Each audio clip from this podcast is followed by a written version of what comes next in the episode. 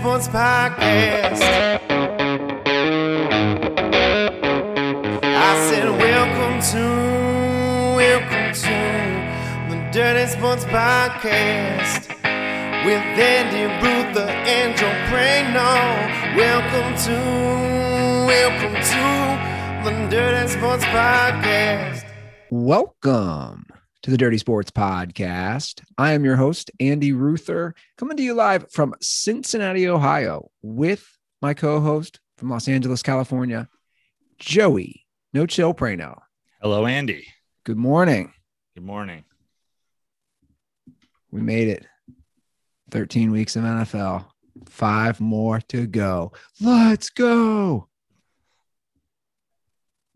I'm feeling good Hey. today. Are you? I don't even know. So you you're I guess one of your teams still left to play, but your other I mean it was a good weekend for you. Your Rams win, your Chargers win, your Seahawks win, your. Bucks win. And now the Patriots tonight. It does Ruther's teams go 5 for 5 And, and the Cincinnati Bengals lost, and I attended. and the Bengals lost. Right. That was Well, for the Yeah, record, I know I, I know you like to create this narrative, which the dirtballs just blindly accept that I have all these teams. First of all, I think it's good for the show that I feel I have a not a diehard allegiance really to anybody at this point. You're like you're like Major League Baseball at this point. Like they want 14 of their 30 teams to make the playoffs. You're going to be rooting for half of the NFL by the time the year's over. well, again, I, I you know I lived in Los Angeles, so so I embraced those two teams. I, I wouldn't say I'm, I'm not a diehard Seahawks guy. I'm not a diehard Bucks guy. Again, I like Tom Brady. I like Russell Wilson. I like Josh Allen. It's not like, like I'm rooting for the Bucks every game. There's a lot of guys I like. Like I can't root. I, I like watching. Uh, I like you know I've really enjoyed watching Heinicke in, in Washington. This is a great storyline. It doesn't mean Washington's my new team, but I'm like I kind of find myself rooting. Did for you just guy. announce Washington is now your new team? Washington in the mix. He didn't have an NFC East team until right now. We knew he hated the Giants. We knew that the the Oh Cowboys were paper tigers. He doesn't like Jalen Hurts. It's official announcement. Andy Ruther's NFC East team has been selected. It is the Washington football team. Now, to be fair, I did pick them to win the division on our NFL preview show. So I, I just I, I like the dude. I mean, he's he's fun to watch. He makes some wild throws, some reckless throws. Again, he's very you should like him too. He's very, I know it's your own division. He's very Ryan Fitzpatrick-esque. Oh yeah, for sure. and they're on the same team. So it kind of works out. No, but I, I I'm enjoying this season again because of just week to week. It's crazy to think we only have five more weeks. Yeah. Yeah, your lighting is is, is off the wall today. Uh, all good, It's a little But- dark in here. but yeah, I, I I'm really enjoying these these games, and so much is up in the air. But I, I attended. It's crazy. It hit me yesterday. That was my first football game I had attended, you know, since 2019 because of last season with COVID. Right. So it, it was nice to be at a live NFL game, I'm trying to think. I don't I don't know that I've attended right? either. Yeah. Mine will be this week. Yeah. So so it was it, it was nice to be at a game, and uh, even nicer to to be at a, like an entertaining game. The Bengals and Chargers are very similar teams. Yeah, you think? They are very similar teams. Are they good? Are they it, it, the question are are they like playoff football teams? Are they teams that can win a playoff game or are they bad football teams? Like at this point I don't think either are bad. they have I mean the Bengals didn't look good yesterday. No. Well, I, th- I think the thing with a bad football team is, and and I agree, neither of them would like easily be put in the bad category. But it's like if you play if 50% of your football games you play you're bad and 50% of the football games you like eke out wins, you're not a good football team. Now, the Bengals like have a great game last week. The Bengals have had Bengals more crushed the Ravens and they've crushed Yeah. the Steelers. the Bengals have had more great performances this year than the Chargers have. Yeah. But again, it's like, you know, having having a even having a great game and a terrible game that equ- that evens out to mediocre. Well, yesterday's game was wild. It had seven turnovers between the two teams. And the Chargers came out hot. The Bengals were so flat. Chargers marched right down. They scored. Chargers went up 24 nothing early second quarter. And Can then- Randy Ruther get a what the fuck? but here's the thing. Obviously, I've watched all the Chargers games this year. No lead is safe with these Chargers. So I went with this is who I went with. I went with my sister in law, her dad, and her brother. And they're all rooting for the Bengals. And So you go with your sister-in-law, dad, and brother. So no brother, no white, no connection to your sister-in-law. Like no, oh no, he will. So my brother Greg refused. The last Bengals game I attended was with him. It was the infamous January 2014. and unlike and unlike yourself, your brother is a man of his word and will Well- never attend another Bengals game until Well, ownership changes. You know, I I said I said I'll go. I'll wear Chargers gear. And You went as a you went as a Chargers fan. I did. I was in Chargers. You're a. Chargers season ticket holder. yeah. Now next week when you go as a Niners fan, it'll be No, I'm not going as a Niners fan next week. Uh, but you're going in your can Randy Ruther get a Who Dey shirt? exactly. So anyway, Chargers go up 24 nothing, but I'm talking like 13 minutes to go in the second quarter. And my sister-in-law's dad's like, this game's over. It's done. And I said, no, it's not. All these Bengals fans are they- they're they're like it's, I'm like it's not. The Chargers will give up points, and sure enough, the Bengals come roaring back. It's 24 to 22. The Bengals are driving. They got it down to the 34 of the Chargers to take the lead. Mixon fumbles. They take it to the house. The rest is history. They don't score another point. But Joe Burrow, I don't know how many times I'm going to say it. For any Bengals fans out there who are still listening to this show, he is getting absolutely lit up. He got six, he got six sacks. He got sacked six times yesterday. He dislocated his pinky.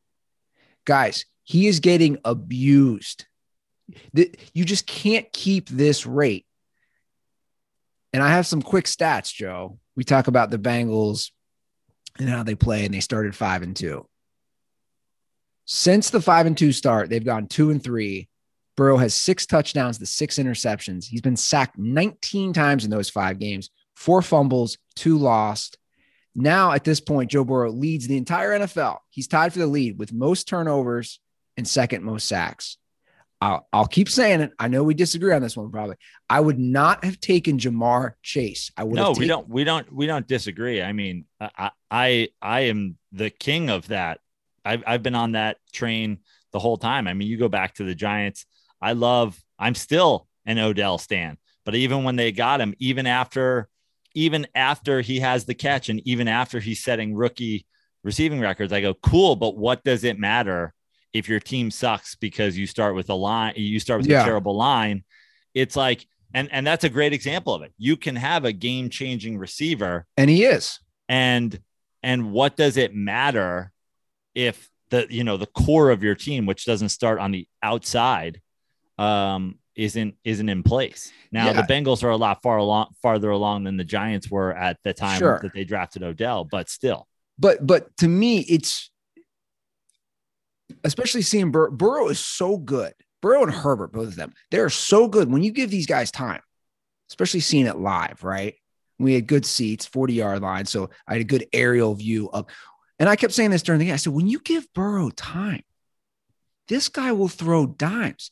But that's why you draft the O lineman. I, I would argue that guys like Burrow or Herbert, they're going to make mediocre receivers better they should. They're supposed to. and that's another reason you take an O lineman because they already had Tyler Boyd. They already had Tee Higgins, who are really good receivers. And I just don't know what the longevity is. I kept thinking of Andrew Luck yesterday. I really did. Of seeing this great quarterback who's got great arm, great accuracy. And I kept thinking, is this going to be an Andrew Luck 2.0 for Joe Burrow? And on the other side, Herbert got sacked a lot yesterday, too, four times, but he's been sacked 11 less times all year. And the Chargers did take an O lineman with the top 15 pick. So I just think it's going to be fun to watch those two, right? Because they're always going to be linked because it's the same draft class. And this is the first time they played each other head to head in the NFL. It's going to be interesting to see how long Burrow lasts versus Herbert, a team that straight up said, We're getting an O lineman in the first round, and team who said, No, we're going to take his stud wide receiver. I always go with the O lineman, hands down. Yeah. I mean, now it's, I feel like that that comes down to that's one less that's less than one sack a game, you know. Also, uh Burrow's playing in the AFC North. Uh defense is, you know, significantly better, uh, especially in terms of getting the quarterback. But Burrow also gets the ball out faster. Herbert tends to sit back there because they tend to try to get those long plays going. I think they should do it more. But listen, I agree with you. Um, the bottom line is you just have to protect him at all costs. And it didn't seem like last year the issue was we don't have enough weapons. That's the that's the thing. It's like you you get this guy because he they went to college together and they like each other and you want to surround him with weapons and blah blah blah blah blah. But it doesn't seem like the issue was uh, an Aaron Rodgers going like you never you never give me weapons. It, you just you got to protect him and and a team that's as as been down and bad as the Bengals have forever, it's like, how do you not just build it that way? Yeah. And I thought of you watching that game yesterday as well. The Chargers were going downfield, Joe, in the first quarter and a half, like you yeah. said. Yeah. And they and they they built a 24 nothing lead. And literally they just start doing dump offs. I, I thought, why are they not doing this? They they they played conservatively, like you were complaining last week, where they're doing the dump offs to Ekeler or the quick little slants to Allen. And sure enough, the Bengals got right back in the game because they stopped pushing the ball down the field. And listen, having a balanced attack is one thing, but you see it with Mahomes. Uh, you know, you see it with actually the Raiders do it a lot in stretching the field. Is like when you have a quarterback, especially with his arm talent, that should be that should be the first thing you just go we can always pull this out on you. And therefore you have to you have to defend that. And then we'll do you know we'll take advantage of how you play that. But it just seems like they get away from it so easily. Yeah. And it's like i get that you know sometimes you're going to blitz a guy and sometimes you're going to bring pressure from different areas and try to get the ball out of his hands faster. So you need to adjust for that. Like i, I hate it when offenses come to, with their play. Tom Brady will come with a play and then adjust it at the line. But I hate it when you watch an offense like the Chargers where you feel like they're coming to the line with like, hey, little swing pass to Ekeler. Like, okay, audible to that. But this is your play call. Seems yeah. it seems like very soft. Yeah, I, I agree. One last thing I'll say, and we'll move on from that game. I saw something yesterday which I'd never seen which again, I've been very critical of Zac Taylor and I'll continue to be. I don't think he should be in the NFL as a head coach. The Bengals score yesterday their first touchdown. So they make it 24 to 6. He calls a timeout after they score, which is kind of interesting. You know, like, why are you calling a timeout? And the timeout was to debate to go for two which I also think is reckless. And I'm in the stand saying, wait, you're already going for two. It's the second quarter. So you're so now you're going to have to go for two every single time. You're I guess his thought process is we're already down 24 nothing. We're going to score three touchdowns and go for two every time. But in my head, I'm thinking, how are you going to get the two point conversion three, three out of three times? Right. Brandon, he calls a timeout after they score a touchdown. Then the Bengals get a delay of game. Yeah and he owned it in the press conference. But I've never seen anything like that. And then, of course, they kick an extra point after the delay of game. But but to me, that is a microcosm of what that organization is. The ineptitude of a play like that, you just cannot happen. You you can't have a delay of game after you called a timeout after you scored. Honestly, I'm at the point with two point conversions and goal lines and all the stuff. Honestly, inside the five, I do not know. I mean, you talk about teams that script their first 15 plays. I don't know how you don't have all we're doing is coming to the line and having numbers one through 10. They're all fucking pick plays. They're just at a different formations. It works fucking every time if it's executed right. At this point, honestly, I think the only reason that that play has not been made illegal or that they have adjusted the rules is because some teams are too dumb to do it every time. If you're inside, I would call it and then I would call it again from a different formation if it didn't work. And then I'd call it again from a different formation if it didn't work. And if it does work, I'd call it from a different formation just so they don't know. They're, like it is undefendable if you're trying to get a three yard gain or a five yard gain. Yeah. What do you make of the Ravens going for two? I like it. I like it. You, you that you know. Did you see what Harbaugh said? Why? Was it on the road? Well, he said our corners they were so, they were heading into the game with so many injuries and they had more during the game. And he said, We were so low on the corner depth chart. I just thought we couldn't stop if it went to overtime. He said, We wouldn't basically, basically said they wouldn't be able to stop a pass game. Right. So he was like, We scored. We got to take our chance. I mean, first of all, the, the play was wide open. It was a great play. It was a great play.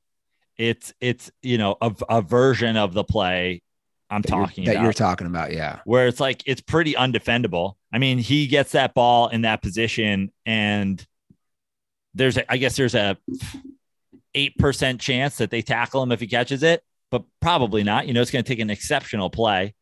But I also like, you know, the general like, hey, we're if we're at home and we have a crowd on our side, let's go into overtime and you know play for the tie and go into overtime and and and you know use the home momentum. And if you're on the road, just go for the win. Yeah. Yeah, I like it too but obviously Watt got in the way as far as he affected the trajectory of Jackson's pass. I mean, here we are again with the Steelers. They're they're herpes, dude. The Steelers are herpes. They just won't go away. They just keep coming back, time and time again. And I and I'm watching that game. I don't have any skin in it. I just I just you know I don't want them to keep these occasional wins, like I keep saying, the thought of the Steelers in the playoffs. Oh my God. They're so, they're just not fun to watch. And in Baltimore, they don't have an offense right now. And that's another thing to kind of go back to Cincinnati briefly. Like the division is there for Cincinnati the next few years. Don't you agree? With yeah. with the Steelers, who knows what's happening? Ben's retiring. Uh, Baltimore, you know, they win games, but they're whatever. Cleveland. I mean, Lamar Jackson, the missing games this year. This this this is you know typical. This is a regardless of where the NFL goes. I've said it before, and I'll say it again. And, and I don't know if you watched the SEC championship game, but they were talking about it with Bryce Young. They don't call any designed runs for him at all. Zero. Sometimes he runs, but they call zero designed runs for him. It's like I, I understand the game is changing, but at some point, if you're running your quarterback, it's just a numbers game. Eventually, something's going to happen. And you look at this Ravens team, sure, in a perfect world where everybody's healthy. I mean, you talk about, oh, they're down corners, they're down whatever. That's all that that's football. But being down your quarterback, I mean, look at the Giants. Week one without Garrett, they're like, hey, let's run Danny Dimes more. Now he has a neck injury.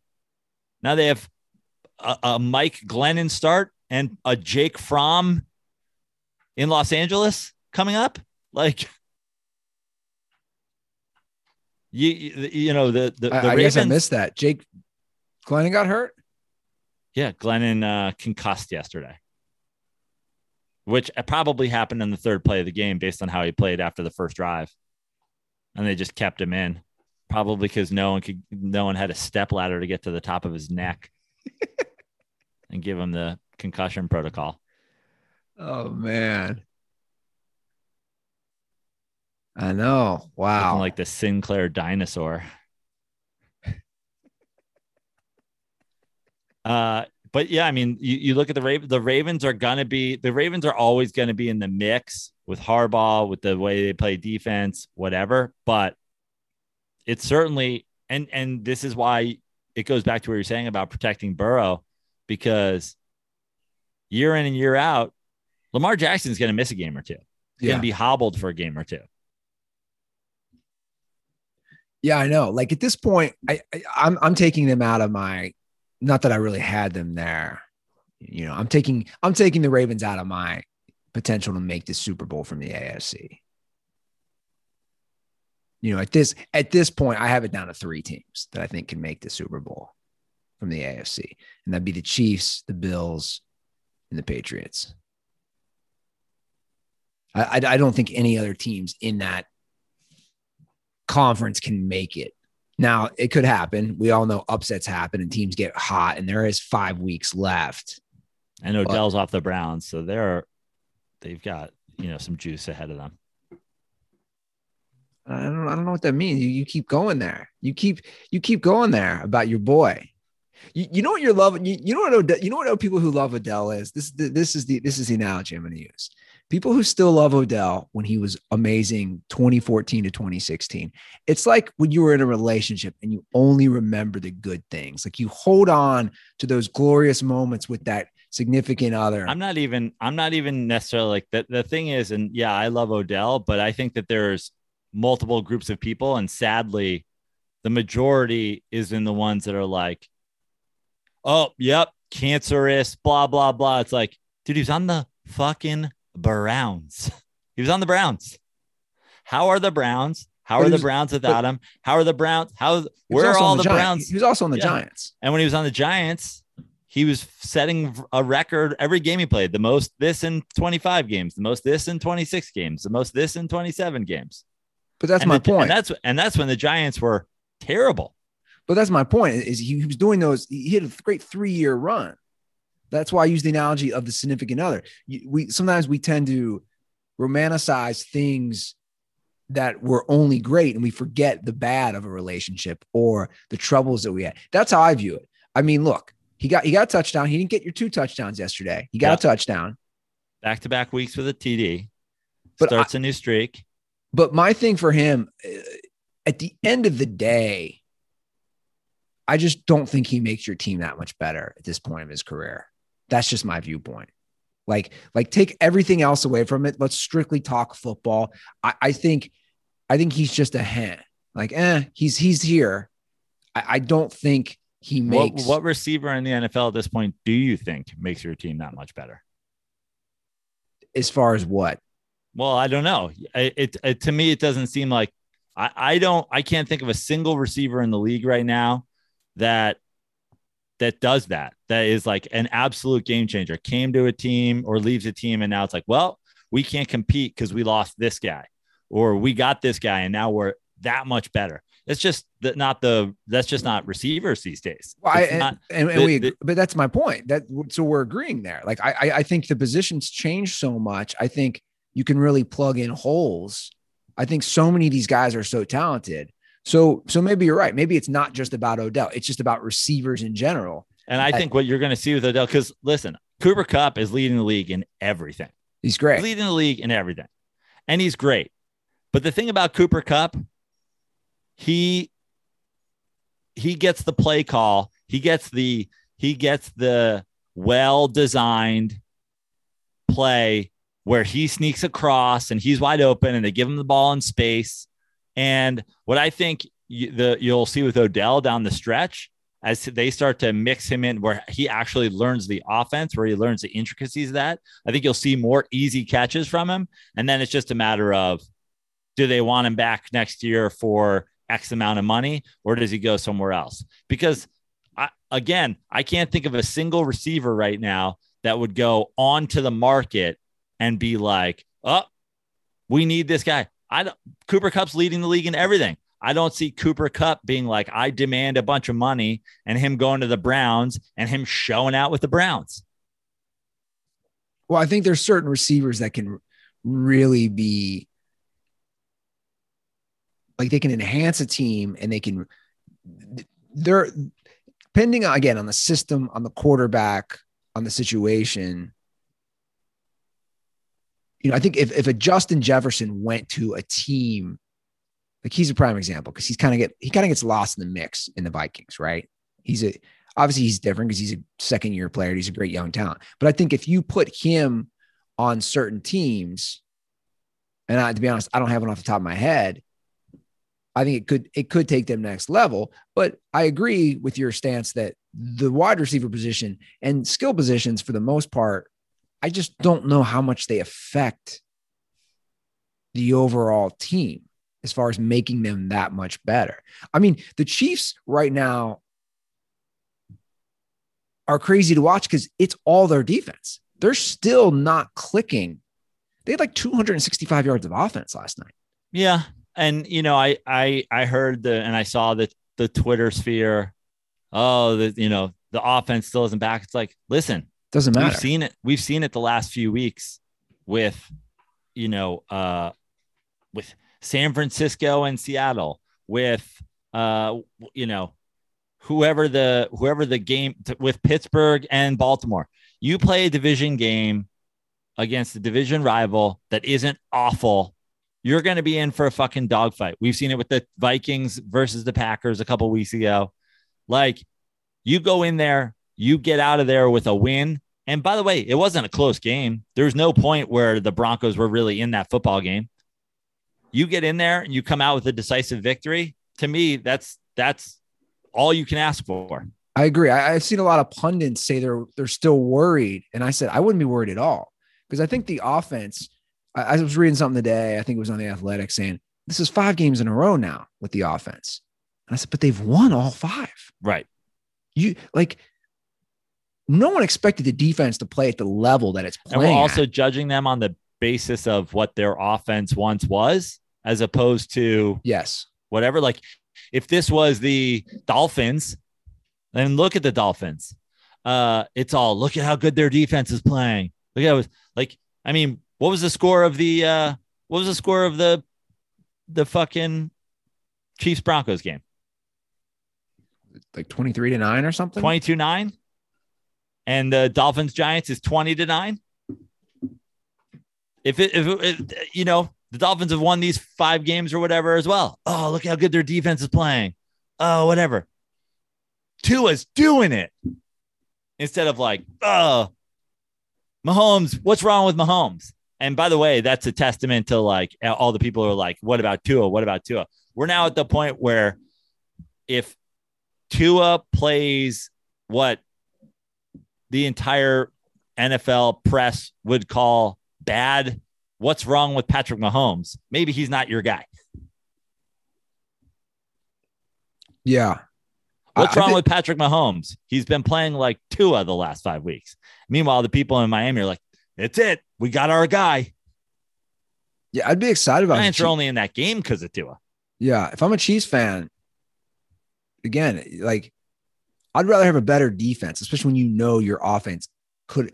The, the, the thing about the Chiefs' offense, they might not be playing again, like you said in the past. They can explode any game for 35, 40 points. And I don't even really, I'm not even worried if I'm the Chiefs coaching staff or a Chiefs fan or whatever about their ability to explode on any given game and score X amount of points. But what we've seen of this team, like, okay, they scored 22 points last night. Fine. And, and six is, of them were on defense. Right. But is there any scenario against any team in the history of the game against the 85 Bears where you're like, the Chiefs couldn't just score 14 random points if they needed to in a minute and a half, in three minutes, if in eight minutes? Like, there's no lead against a team that has that kind of dynamic playmakers and that kind of ball thrower where I'm like, oh, 14 points to say if we just get up 14 on the Chiefs, that's it. We go into grind the game out mode. Yeah. Are you done? Or can we officially end this? You picking the Atlanta Falcons? It's unbelievable. Although they fucking at the end, they're right there. They still they still fucking are are in striking distance. But yeah, probably. I mean, really? that was incredible. They have I mean, they drop they drop a pass in the end zone to to be a what, a three point game or whatever. a four, eight point game. I don't know what it was, but They lost 30 to 17, Yeah, and they, but they were 11 point dogs, right? like nine and a half, 10 and a half, something like that. Yeah. I know. I was like, you're you're down, whatever. Go kick the field goal and go for the uh what'd they lose? 30 17? Yeah. Yeah, it doesn't work there. Well, the Detroit Lions got to win. I mean, so much to unpack in this game. So much. So much. Well, let's start let's start on the Viking side, Andy. okay.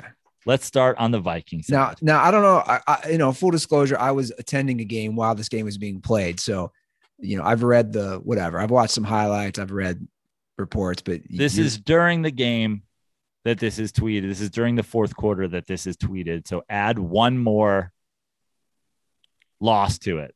I believe it. He was even on. I believe CBS even showed it on the uh, screen. Kirk Cousins, two, 25 and one with the Vikings when trailing entering the fourth quarter. Is that bad? So now two, 26 and one. Wow. That's Kirk really Cousins bad. has come back from a fourth quarter deficit, Now we're talking any points. One point. trailing by any points. Okay. Two, now 26 and one That's in his so bad. Vikings career. That's all you need to know. He can't come And behind. unbelievably, Andy, this is why this it's it's that's one of the craziest stats I've ever heard. honestly, there's multiple versions of this because I'm pretty sure CBS showed it on the screen. There's multiple versions of that tweet because obviously people took the tweet from the screen, right? Took the stats from the screen and tweeted it. When I say, when I say, Andy, that the majority of Vikings fans in the replies under multiple of these tweets is like, well, yeah, thanks, CBS. It's easier to win games when you're leading than it is to win games when you're losing. Or some version of like, uh, what about when Kirk Cousins comes back and the defense or Zimmer or oh, blows the lead after he regains it?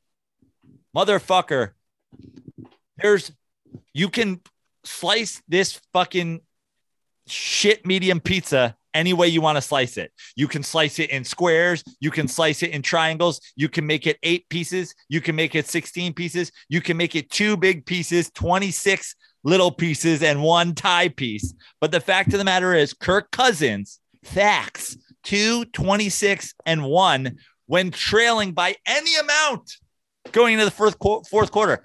Kirk Cousins is a frozen medium pizza that fell off a truck on the way to the supermarket that a homeless guy found and had to cook with his crack lighter. It's a long title, but it'd be great for the episode if we could make that happen. I don't think so. So that's stat because I had not seen it, obviously. I, I don't want to un- undersell that. That no lie is one of the why. Here's why it's one of the wildest stats. It really does because because I you know I, I'm like I try to ride the fence. I don't even say ride the fence as far as Kirk Cousins. I'm just kind of like eh, whatever. I'm not as hard on him as you have been. But that stat to me says all I need to know. That is insane. That is an insane stat. By the way, I I stand by this. I have not been hard. I this is this is where I'm at when it comes down to every basically player evaluation. People take so much fucking issue with the way I'm not saying Kirk Cousins good, bad, or whatever. All I'm saying is if you think Kirk Cousins is a great quarterback, if you think you can win a Super Bowl with Kirk Cousins, if you think Kirk Cousins is a franchise guy, if you think you can hand over your team down three at the start of the fourth quarter to Kirk Cousins and he's going to come back, if you think Kirk Cousins is going to have the, uh, the any of the great Super Bowl game driving moments that we've seen from Tom Brady and Peyton Manning and Eli Manning and Joe Montana and Ben Roethlisberger and Aaron Rodgers and any of these guys, you're wrong because he isn't. And it's all there in black and white, clear, clear as crystal. You you play Kirk Cousins, you get nothing. Good day, sir. It is what it is. So I don't even give a shit about judging Kirk Cousins. All I give a shit about is judging the people who judge hmm. Kirk Cousins. Like, you're wrong. The Vikings, you're wrong. Kirk Cousins defenders, you're wrong. Am I right? I don't know. What do I? I don't have to be right. All I have to know is you're fucking wrong. Okay, this is wild. I had to look this up. I had to look this up. This is wild. This is how bad the Kirk Cousins stat is. I just put in a pro football reference. NFL fourth quarter comeback career leaders since 1960. You know, the top five is no surprise. Peyton Manning, number one. Tom Brady, number two. Ben Roethlisberger, number three. Drew Brees, number four. Johnny Unitas, number five. Marino, Matt Ryan, Matthew Stafford, all tied number six. Here's what's crazy. Now, where, by the way, since you're a Vikings fans making fucking excuses, where's the excuses for Matt Stafford, who plays on the, who played the, his entire career on the fucking Lions, who have a far greater history of blowing shit than the Vikings? Think about how many more Matt Stafford would have if half of them didn't get blown by the Lions. So here's what's crazy about this stat it lists all the way down to 247 players that are like tied. It goes to the fi- people who've had three or more fourth quarter comebacks. Kirk Cousins is not on this list. Okay, this is a wild list. Can I go over some of these players who are who are ahead of Kirk Cousins? Can I go over this? This is hilarious. Quarterbacks who have more fourth quarter comebacks. Are you sure he's not in the 247 people? He doesn't have three fourth quarter comebacks in his career? Am I missing him? I don't know. I, I mean, would I be shocked? No. Well, no, no, no. He does. Sorry, because you, because you, I'm confused. So he's 86. He is 13th. I, am incorrect. Okay. Sorry. Okay. But I thought you said he was down. I'm confused on his stat now. I thought you said he's in his Vikings career. Oh, Vikings. Sorry. So he's 80. He's tied with he's tied with your boy Fitz and a bunch of others. He has 13 fourth quarter comeback wins in his career. Oh, oh, I'm getting a live stat. Oh, look at this. Tyler Hawkins coming to the rescue, the official Dirty Sports analytics guy. He just texted me this right now. Kirk Cousins in the fourth quarter in his career has a 56.2 QBR, 22 points below league average. It's pretty bad. Here's here's some QBs with more fourth quarter comeback wins in their career, though. I can still do this. Cam Newton, Joe Flacco, Derek Carr, Andy Dalton, Ryan Tannehill, Jay Cutler, Carson Palmer.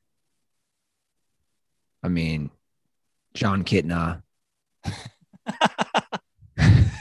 We're at the I mean, Jon Kitna portion of the show, everybody. I mean, it's yeah, I was gonna say it's still not that good.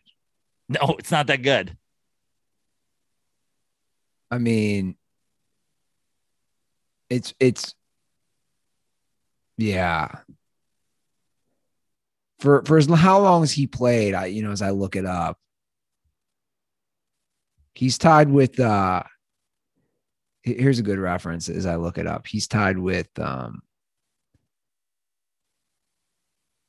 Ken O'Brien. Kenny O'Brien. There's there's a little deep dive for you. Wow. So well, I don't. My thing is, I don't give a shit. Cool. Like everybody. Oh, you're a fucking Kirk Cousins hater. No, I'm not. No, I'm not. I don't care. I don't give a shit at all. I just feel sad. I feel sad.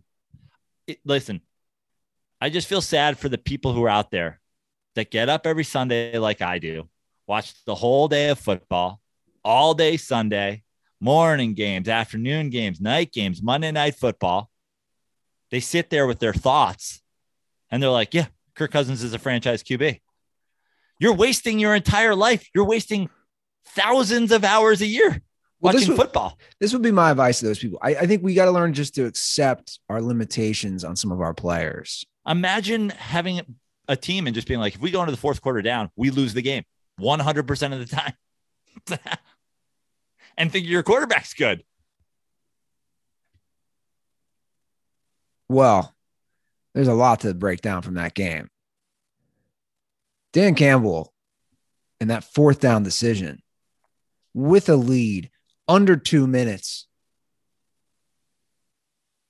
inside his own, what, 25 or was it 30? Whatever. There's two. I've, I had, I, my first theory on this was, oh, he wants to lose. Only explanation at the time. Oh, he wants to lose because he's stuck with Jared Goff. We have quarter, you know, just draft a QB. You got to start there, rebuild. At this point, who gives a shit? Like, why win two games this year? Why win three games this year? Why win one game this year when you can guarantee yourself the number one overall pick? Just lose them all. Then when they win the game, unbelievably, I was like, well, there goes that theory. So now my new theory is he has reached the George Costanza portion of his coaching career, where do you remember the episode in Seinfeld where George realized like his life was was not going at all how he wanted it to, and so what he was going to do is now make the complete opposite decision that he always makes, and see if it turns things around. If if the if his first instinct was always wrong, maybe the opposite is always right. Yeah. So Dan Campbell being like 100% of coaches punt the ball here. But if I punt the ball here, I'm going to lose this game. Maybe I go for it here and I win the game and it works. Are we going to see Dan Campbell onside kick to start next game? Are we going to see Dan Campbell playing going to like the wishbone? Are we going to see I kind of want to see like- all this. I I, I want to see Dan You're Campbell is What- George Costanza for the rest of the year. Yeah, what do you have to lose? Seriously, though, if the Lions started off the next game with an onside kick, I'd love that. What do you have to lose? You have nothing to lose. You're, in a sense, playing with house money, and that house is a burnt down crack house Yeah. From Detroit. And you're like, I found a quarter. Yeah, that's that's essentially Whole what you're, house burned down, but there's a sack of there's a sack of laundry money here. yeah, that's what you're playing with, Detroit. And It- we know again, much like the Kirk Cousin, the Vikings fans who are Kirk Cousins defenders, we know from Detroit Lions Reddit, they Ugh. don't give a shit if they lose every game. I mean, They're the, rea- do anything. the reaction of Goff, I, I, I, it was cringe of the team. I know they're excited they won their first game, but the celebration, like you just won the Super Bowl, was so cringeworthy to watch. Dan Campbell actually called into our show, though. Did he? Yeah, he called into our show, and he has a message for you.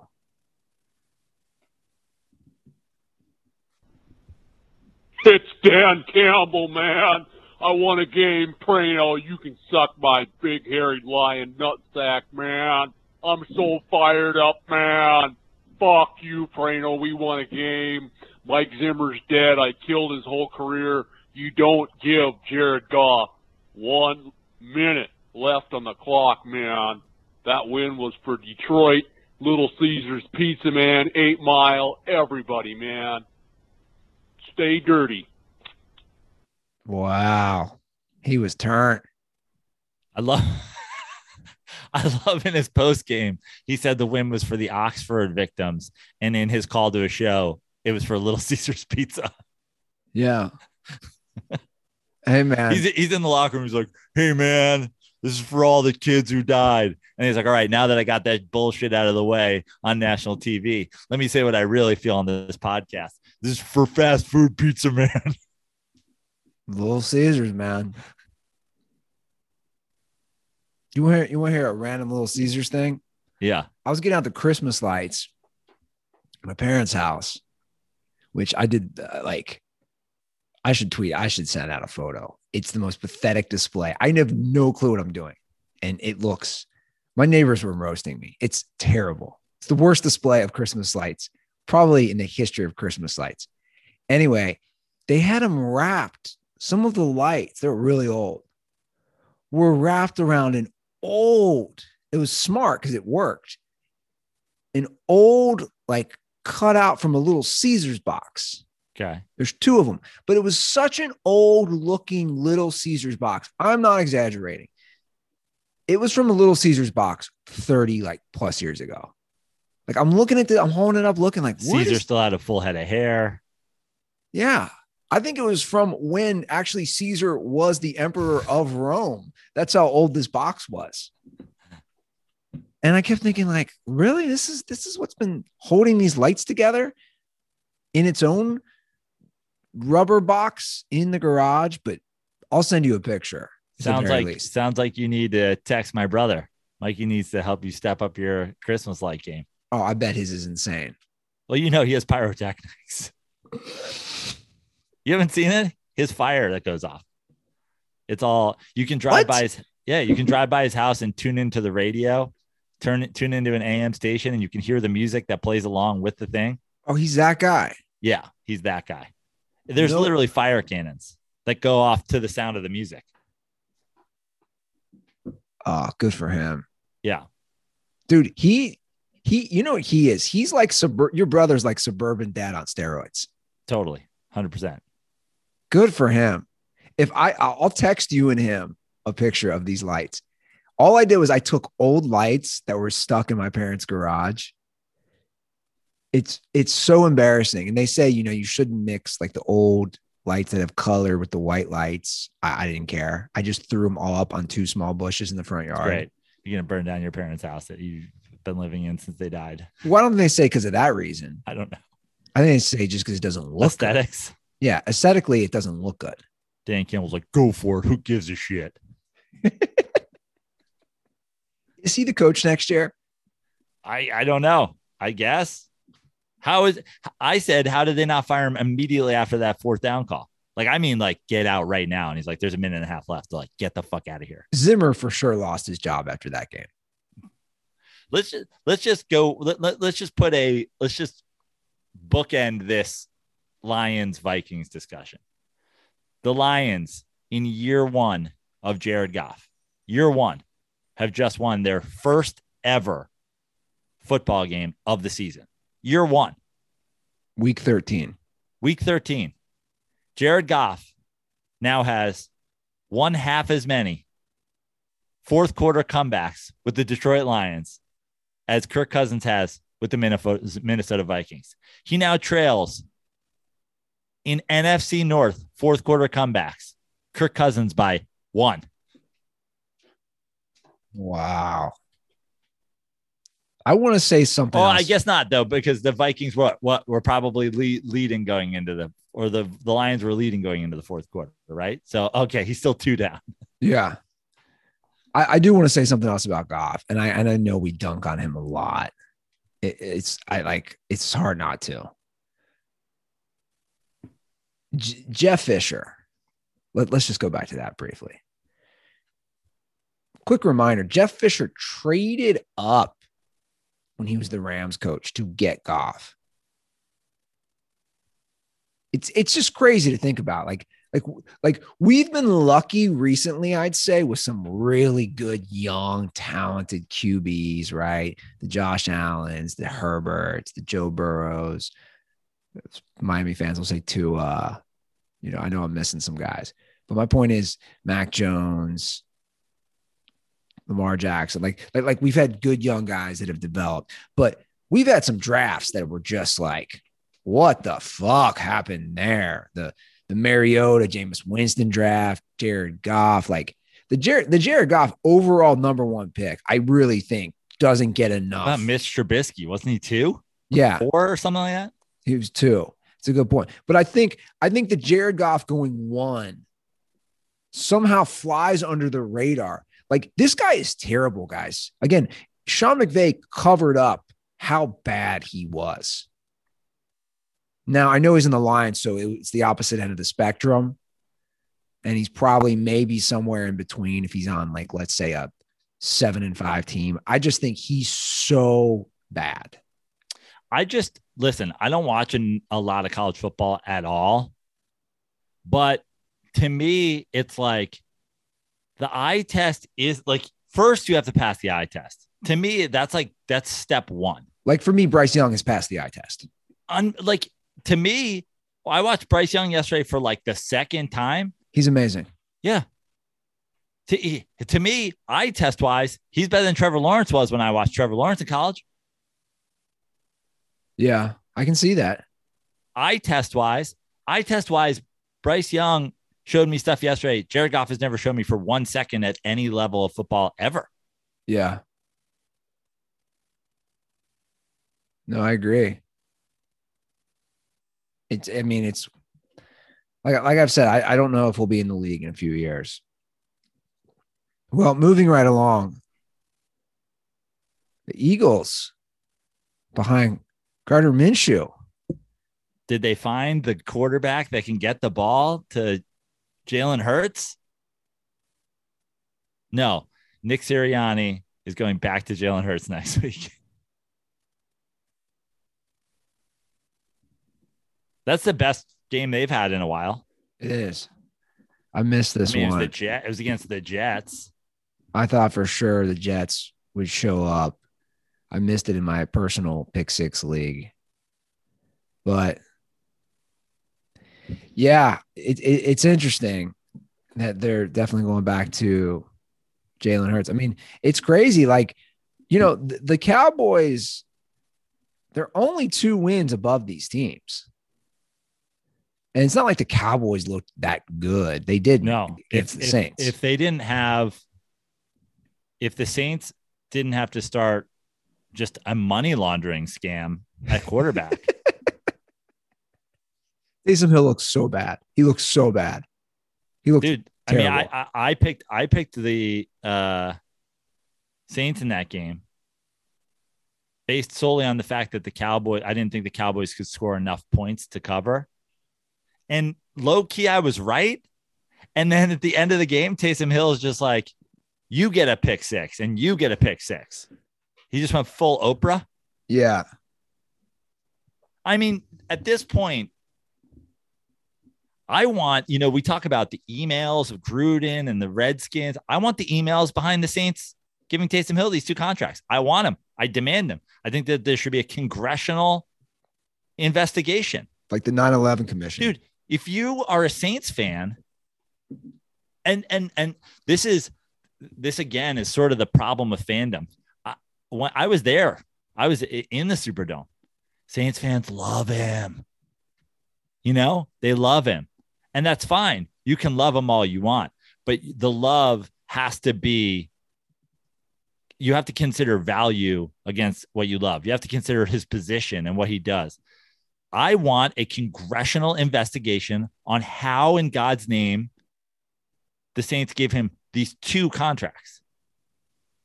Yeah, it doesn't make any sense. It's a money laundering scheme. It's the only explanation. So they have Jameis Winston under contract for the next two years. So I assume they go back to him. Dude, I love New Orleans. I love the city. I like, I like, I low key like the Saints. I've uh, I low key always been like, cool. I like, you know, fun team to root for, you know, especially in division with like the Bucs and the Falcons and the Panthers. It's like good fans, great city. Why are they doing this to themselves? Jameis Winston and Taysom Hill. Well, I think this Russell Wilson to the Saints keeps getting a little more traction. So I don't know. He finally looked decent yesterday. You know, the one Couldn't intercept- looked de- couldn't have looked decent the fucking week before when it would have won me some money. I know. The one interception was just a total end zone drop. Like he looked, he looked all right. The the Niner, they just have the Niners number. I don't know what it is. They just beat them all the time. That's a huge loss for the Niners. Huge. And and now, I mean, the, every game is so competitive now. Now the Niners come to Cincinnati this week. So you got two teams coming off huge losses: a seven and five team, a six and six team.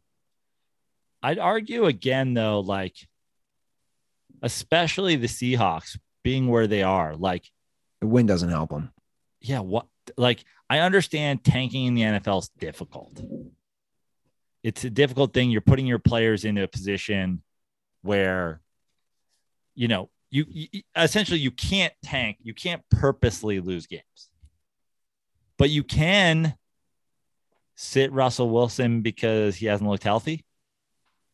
You know what I mean? Sure. Good luck with that, though. I think he's the type of guy who's like, "Don't, um, you're not sitting me." You know, I just that's that. I think that's that's how he is. He didn't he doesn't want to sit. But yeah, th- them being at four and eight, that- like that win does nothing for them. Now, had they won last week, you know, it's a little different if they're five and seven. They're just a couple games out, and anything can happen in the last five or six weeks. But I'll be, I, you know, obviously I'm going, I'm going to the game this week again. My buddy's coming in town. He's a diehard Niners fan. He's flying in from uh, Monterey, so I'll be, I'll be curious to see how the Niners and Bengals perform this week. And uh, I hate to say it, I don't, I don't think I'm going to hate them. My, my, my, my early indicators, the Niners win that game too.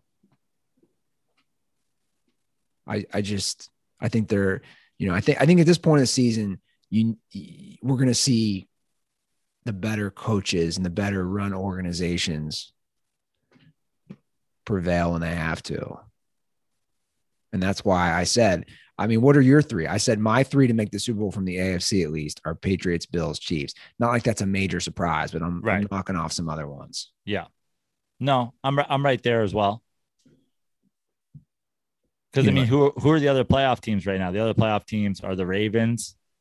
The other playoff teams are the Bengals, Chargers, the Chargers, Titans. Titans. Yeah, I mean, I, I, honestly, the Titans of all the teams like are the most like frisky, but I still, you know, like team built around the run, that closing games on the back of Derrick Henry. Like I know there's talk that he could return and blah blah blah. So like, I guess I wouldn't bury them, but I don't like them without Derrick Henry. Yeah. but they're The also a team I wouldn't want like for for the teams that we agree have a chance to go to the Super Bowl. I wouldn't want to be playing the Titans if I were any one of them. No. Although I guess maybe if you're the Pats, you do because you got a coaching whatever. Okay, let me ask this. Of the two conferences, what teams need home field the most? Like who's it most important for to get the one seed? And which teams do you think it benefits the most? I guess those are basically the same question. Yeah. I mean, I think when you look at me, all three of your teams from the AFC that you like, I feel like those teams need home field. I feel like New England is, I mean, it's hard to say. rookie quarterback. yeah, but it's also hard to judge because, like, think about all the years. Like, New England just had home field all the time. Yeah. Um, Kansas City, I think home field is like everything for them. Buffalo, obviously, great home crowd. I think, you know, Like Arizona, I don't think it really matters. Like that's an example. yeah. I mean, you look, you look at the the NFC. I think it's like way more wide up. I mean, you look Arizona, Green Bay, sure, it's helpful, but like again, like I feel like Aaron Rodgers, we've seen him go on the road and win lots of places. Tampa Bay, it's like, yeah, maybe Tom Brady, old, warm weather a little bit. You know, maybe he wants to play uh, in Arizona or in Dallas or in Los Angeles rather than going to a Green Bay. Um, Even though he did it last year and won. Yeah. But the Rams, like, does it matter? No. Because their home field is dog shit anyway. Dallas, like, I don't even give Dallas a fucking chance of winning a playoff game. So, Really? That's where you're at. which one of which, which one of the playoff teams do they beat right now? Arizona, Arizona, Green Bay, Tampa Bay, Rams, Washington, San Francisco. Right now, they would play. They would play the Rams at home. Yeah. I, I would obviously pick the Rams in that game. Yeah, I mean, I, they could beat Washington. Sure, but they're not going to play Washington.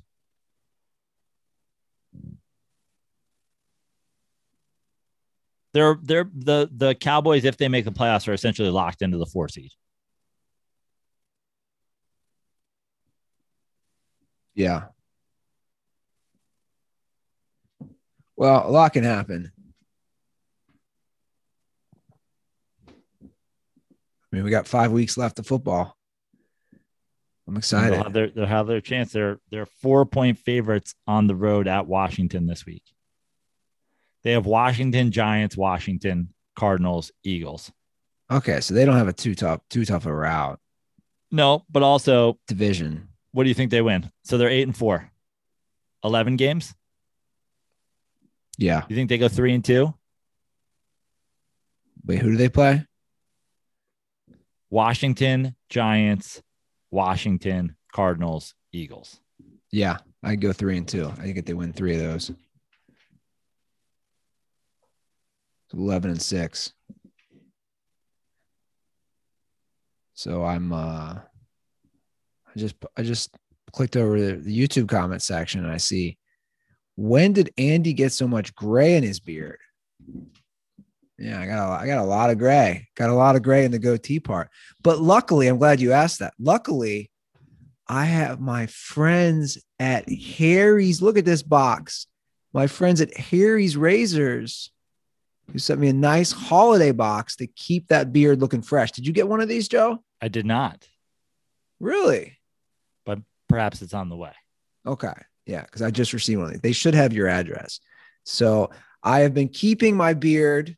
It's about 32, 33 days in, looking fresh, shaping it up.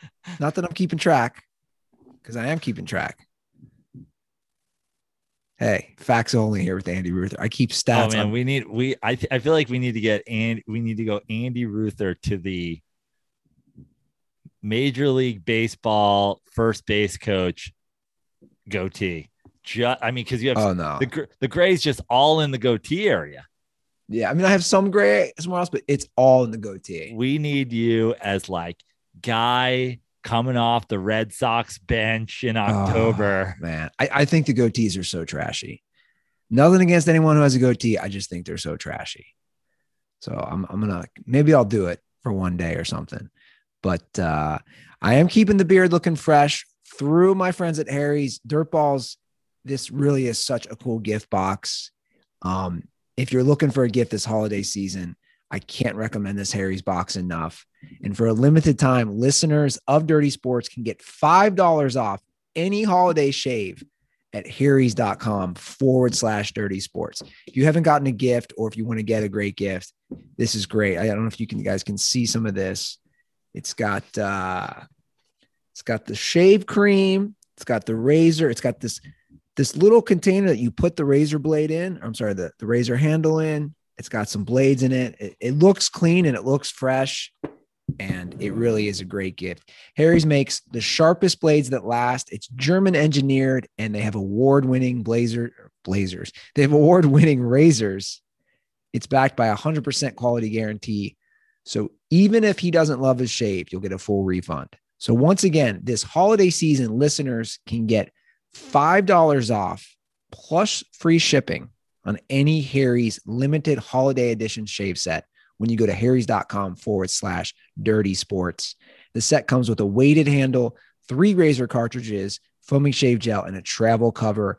Everything you'll need for a smooth shave, all packaged in a handsome holiday gift box. Here's that gift box. It looks great. a gift for it? dad, a gift for your uncle, a gift for your son, a gift for your brother. Like what a great, what a great gift for the special man in your life, As I drop it, look at this. Yeah. special the- man or Italian woman in your life.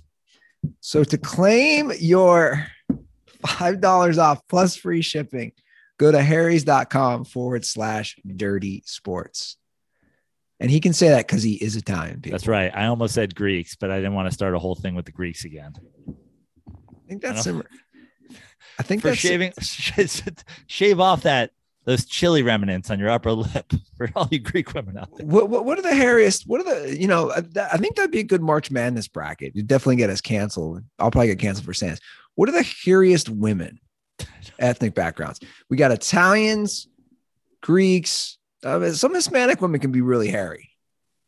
Like, but like, are we breaking down the Hispanic women? Middle Eastern I'm, women. I'm, I'm sitting out this. Middle. Eastern women can be hairy. I took I I that's why I said Italians because I was like I can say that I'm Italian. I'm not. I can't be canceled. I'm no longer participating. I'm out. hey, I'm just based off some personal experience. I can do Yeah. that, right? Well, it's But- also listen. You know, the uh I'm sure the the Norwegians and the whatever. It's just it's just blonde hair, so you don't. It doesn't show as much. You know. By the way, speaking of uh, you know, talking about other people, I I don't know if I've said this before in the show. I was baptized by a uh, a black priest. Gives me a lot of street cred, right? Does that give me street cred, I think so. right? Does that give me permission to say the N I word? mean, he was African. I'm kidding. He? He was an African. He was priest? he wasn't African. He wasn't. No, Wow. black. that was a big thing. That was a big thing, especially like in Yeah. our in our younger days. Yeah. African Catholic priests who came up here. Sure. I was joking the other day. It gives me permission to drop the N bombs. Definitely doesn't. It doesn't? No. No. You you can feel the tension me even making that joke. Don't you just feel it in the air and Yeah. everyone listening? Even over Zoom. One last racial note Okay. this is kind of funny. We've we've we've entered the Andy demanding on getting us canceled portion of the show. No, this made me laugh. I saw it on Twitter before the show. New poll shows only 2% of Hispanics use the term Latinx. Many find it offensive. So that's our portion of good job, white, liberal, educated white women. The term that you wanted to be used, they find offensive. So we will not be using Latinx on this show, but we will be using Kleenex.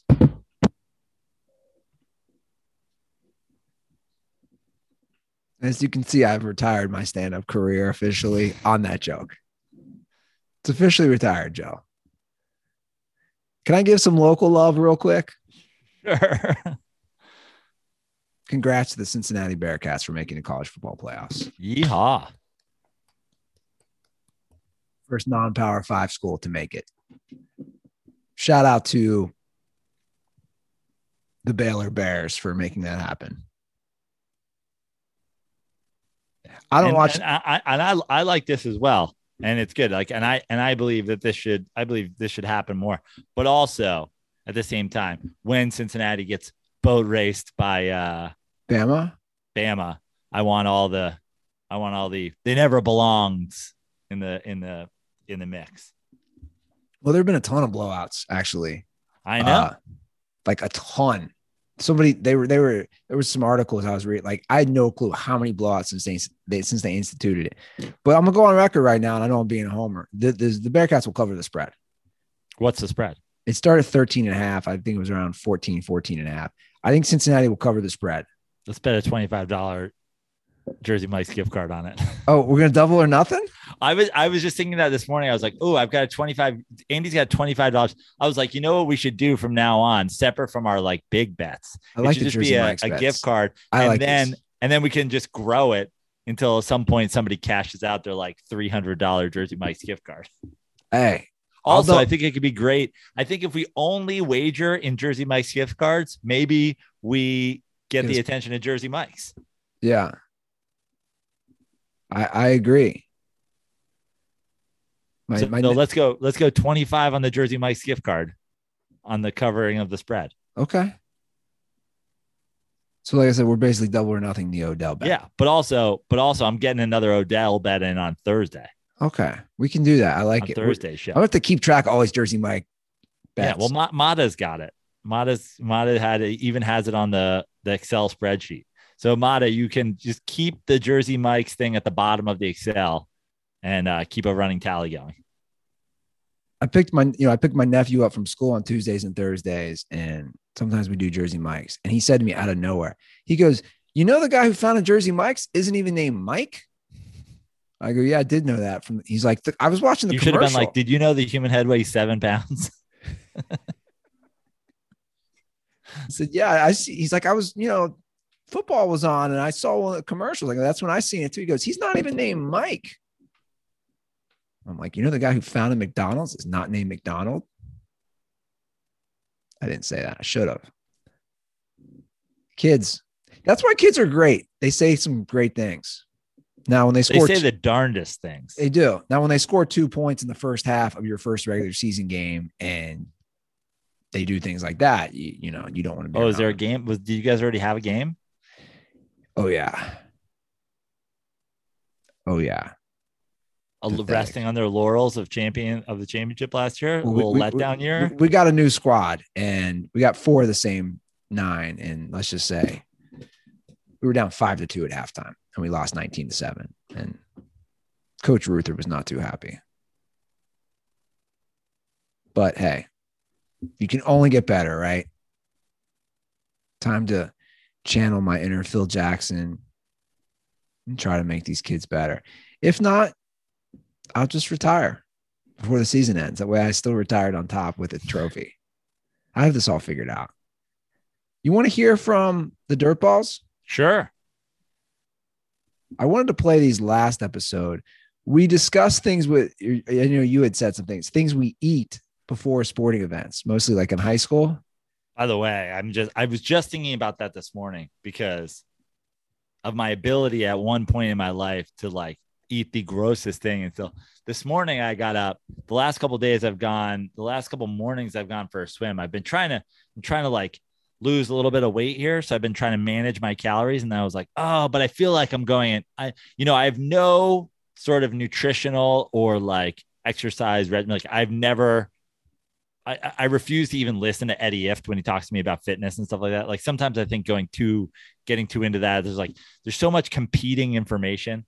So the last couple times I felt like I didn't have enough fuel in my system to like go for the hard workouts that I was doing. So this morning I got up and I was like, oh, well, I have some bagels and cream cheese. I'm going to have a couple of those. And I had a cup of coffee, a little protein shake. Today I felt like I had, dude, I'm talking about two small bagels a cup of coffee and a protein shake prior to I felt like I was going to vomit in the pool. I used to eat a Prior to Double- working out. double fucking quarter pounder with cheese meal and a McChicken sandwich before playing a full basketball game. Yeah. Well, again, like I said, Chad Johnson, remember on that Hard Knocks? I think it's just a, I think it's just an age thing. I just think it's like at 42, I need to have a perfectly limited pre-workout meal. Yeah, you'd rather eat less than more.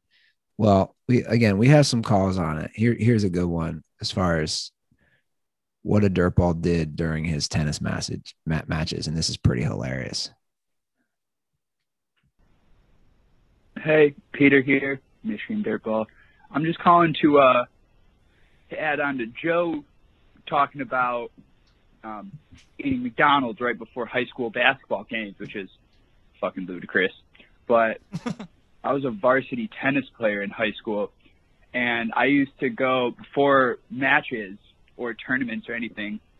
I would stop at Qdoba, get two burritos and a thing of chips and salsa, and I would eat one burrito before the match, and then like I'd put the other one and then the chips and salsa in my bag during the match. So like when we would switch sides, I would take I would to like stop and get water and switch sides. I would like also be eating a fucking Qdoba burrito in the middle of this tennis Mid- match Mid-match. um, and I got some real weird looks. But what are you going to do? We went to states. Um, anyway, condoms are for.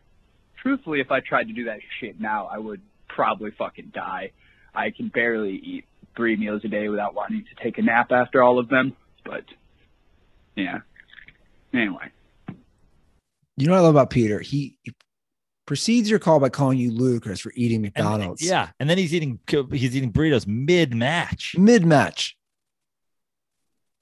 We weren't, it- we, we weren't having 20 second timeouts where I popped a couple nuggets Putting the burrito and chips and salsa and chips and salsa. Anybody have guac? They're like, sir, we're in between his, sets. in his bag. Yeah, well, of course you got weird looks, Peter. That's hilarious. Okay. Let's see what this one says. I've never had Qdoba, I don't think. It's basically a Chipotle rival. Yeah. Qdoba's big thing, which Chipotle didn't have for a while. This was like the big Midwest thing. Free guac. No, they had the queso. Oh, I like queso. For a while, you like that wasn't a thing at Chipotle. And that was Qdoba's like, we can offer the side queso. And then Qdoba finally, or Chipotle finally figured that out. People in the Midwest, this is what the Midwest loves. People in the Midwest love those type of chains. Qdoba, Chipotle. And I was just telling somebody this. I was telling my sister-in-law this yesterday and, and, and her dad, because he's from San Diego. That was one of the reasons we all went to the game yesterday, even though he had given up his fandom. That's a whole other story. And roots for the Bengals now. Anyway, uh I said what the things I miss most about California and Los Angeles in particular. I obviously missed missed the, the weather slash beach. I kind of put those together, especially like exercising and running on the beach. I was like, but Mexican food, man, like good, authentic California Mexican food. I miss that the most because now I'm like, oh, I got to go to Chipotle. I- I mean, it just doesn't compare. None of it compares.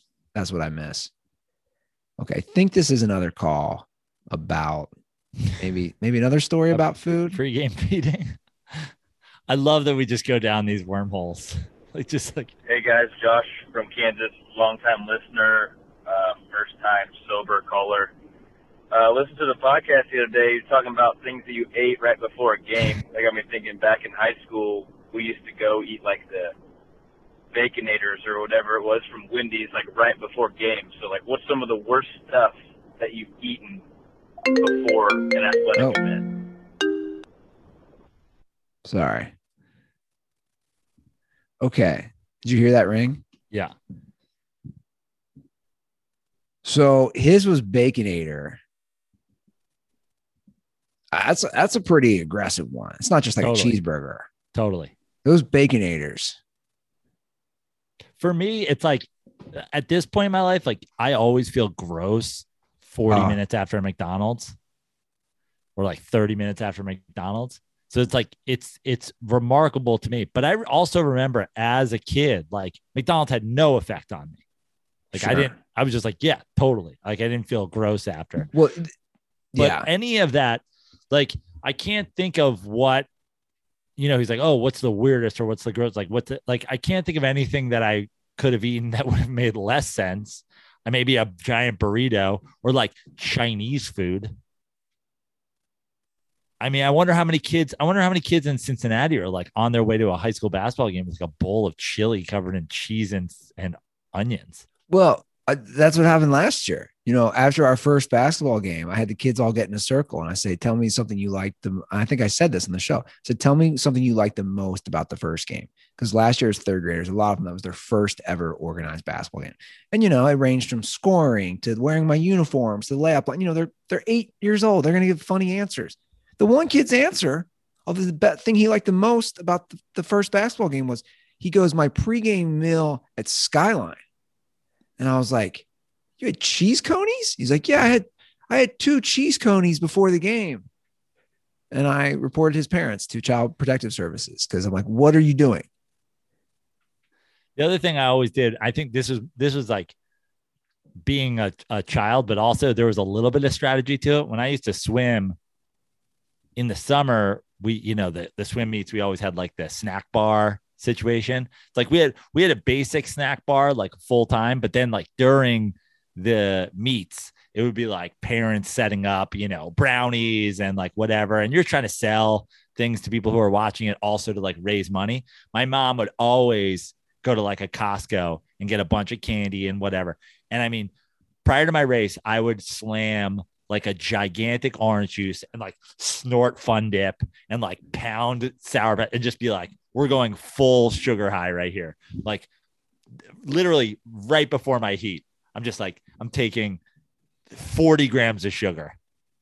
That's intense. Well, let's not forget, you and I, as adults, made a completely reckless decision before having to eat that steak Oh yeah. At the what was that? the- McDonald's. yeah, that was ridiculous. what was that? The Big Texan. Yeah.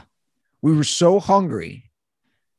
We ate at McDonald's like We three should have hours. just had we should have just had like a we should have just had like a very simple lightweight breach like like meal to just hold us over. We should have just had salads.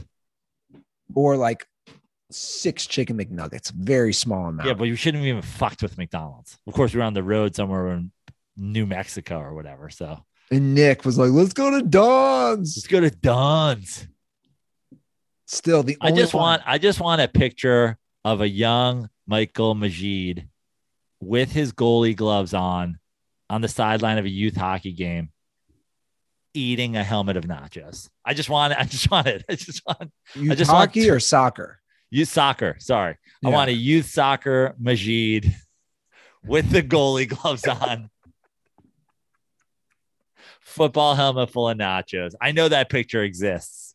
Oh No, yeah, and his dad in the background, like, it's half, Michael, it's halftime.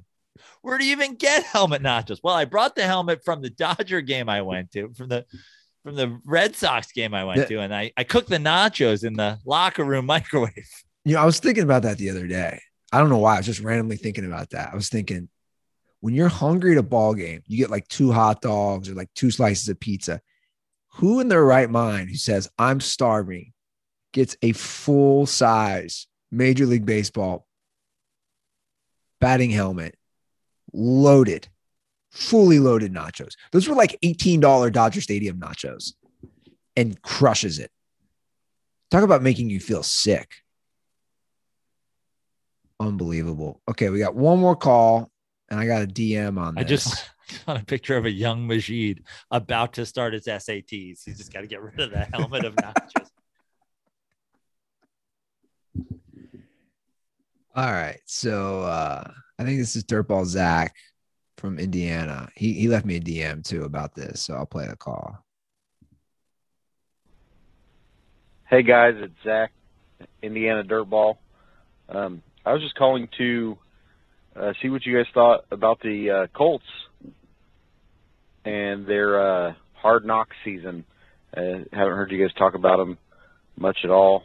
I think it's a lot better than what the uh, earlier Cowboys um, episodes were. So, uh, um, and I'll, also I'm coming to California uh, next week, and I kind of would like uh, some advice on what to do, what not to do, where to stay away from, nice spots to eat, stuff like that. So, stay dirty, boys. Thank you. Zach was doing some pauses. Uh Yeah, he, yeah. he's he meant Los Angeles. He DM'd. Yeah, he DM'd us. yeah. Oh, you were on it. That's right. Yeah. Uh I haven't watched the Hard Knocks. I haven't mean, either. I, I feel like the, speaking of our terrible meals, pregame meals, I feel like the Cowboys thing left a bad taste in my mouth. But It did though, for me too. yeah, so boring. But the good thing is we have another one. So I'll check it out. Yeah. I I, I will too. Now I- I know he's coming to Los Angeles.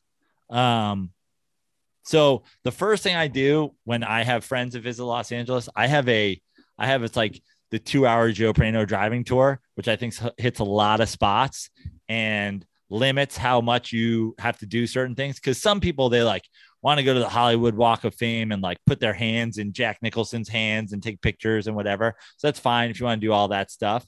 But the Joe Prano two-hour LA driving tour, I think it's a lot of things. Um, so I could give I could give Zach that real quick right now. Um, obviously, when people come, usually if they're visiting and I'm taking them on the tour, we start on the west side because I'm always on the west side. But you can, Zach, you can map this and figure out if you want to start somewhere different or end somewhere different. But basically, I always start on the west side. I get on, depending on where somebody's staying, either directly onto the PCH or the 10 straight to the PCH West, go up the PCH. You get a little bit of the uh, coastline, you know, you get a little bit of that pre Malibu, Palisades, Santa Monica.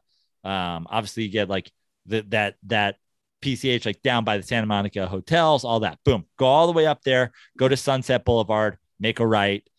take Sunset Boulevard east.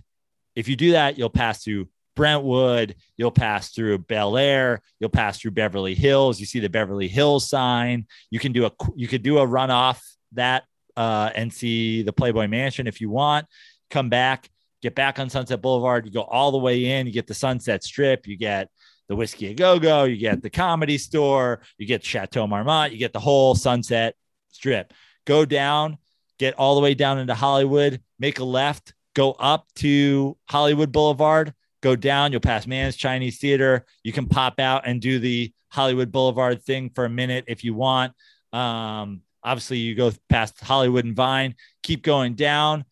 Go all the way down. Uh, make a left again. You can go up to Franklin and get to the uh, you'll see the Capitol Records building, which for music fans is a big one.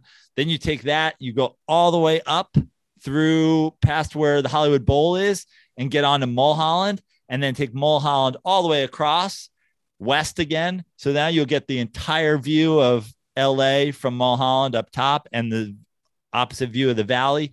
You can take Mulholland all the way down to the 405 and then I take the 405 back down and I get off uh, in like the Brentwood, Bundy area. I go by OJ, the OJ murder scene, and boom, you're back on the west side. You hit a lot of fucking different things in like a two hour driving tour. And I feel like a lot of those things you don't really need to get out of the car for. Um, oh, and mixed in there before, after Hollywood Walk of Fame, but before the Capitol Records, if you go um, up uh, you can take, you can go see the Hollywood sign. You can get a close look at the Hollywood sign. Make sure you stop. There's a great pizza joint um, under a Hotel Erwin in Venice Beach. they have $32 slices of one inch pizza. It's really good. Now, when people come to town, Andy, and when they were in LA, was there must do restaurants for you, like must eats or like must? I like to tell people I love Philippe's. If you're over on that side, if you're in downtown or you're that area, I like Philippe's. Um, I mean, Pink, I, Pink's, if you're a hot dog guy, is like a LA staple. you want to hear something crazy? You've never eaten at Pink's. I've never eaten at Pink's. I I'm not a big hot dog guy, but Yeah. Mikey's a big I lived- hot dog guy. I lived there 14 years and I was just like, well, if people were stand by me, we'd always go to my favorite Italian restaurant, RIP, you know, in Venice Beach. Um, it's tough to see that place gone. Uh, but um, I don't know. I mean, there's so many good spots, you know, there's so many. I, I think like the, there's such a plethora of good food around that. Like I wouldn't be like, oh, you have to go to this place. Yeah. Downtown is fun. You can go to uh, Grand Central Market. They got the last bookstore. You can go to um uh uh what you call it? Um the brewery. The the downtown Los Angeles brewery, famous fucking brewery. I forget I'm forgetting the name of it. Golden Road's out in like Glendale, but there's another one. I sent CT to it when he was here. Anyway, there's a downtown LA brewery. It's really good. Some great Taco Bells and Little Caesars scattered throughout the city. Can't miss those. I couldn't tell last time I had Taco Bell. I mean, Roscoe's Chicken and Waffles. I never eaten there either. What is wrong with me? I'm not a big Pink's. I'm not a hot dog guy, but the one thing I did like about Pink's, they had uh they had slaw dogs. You just get two hot dogs covered in coleslaw. I do love coleslaw. That's interesting. Yeah, that was my that was my order. You know, because they do a million different kinds of versions there. I would just get two slaw dogs. Yeah. There was a great subway that no longer exists. you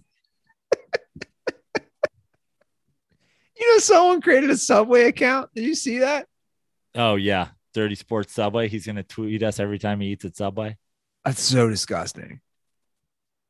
Like, like I honestly would not be friends with somebody who chooses Subway over the other places. I like legit. Yeah, Like you, you, you have mental problems if you go to Subway over like Jimmy John's or Jersey Mike's. Seriously, Jersey Mike's, hop on board. Yeah. A lot of the Jimmy John stands stand Jimmy John's is like that, and I'm, I'm like, I don't know. I might be a Jersey Mike's guy.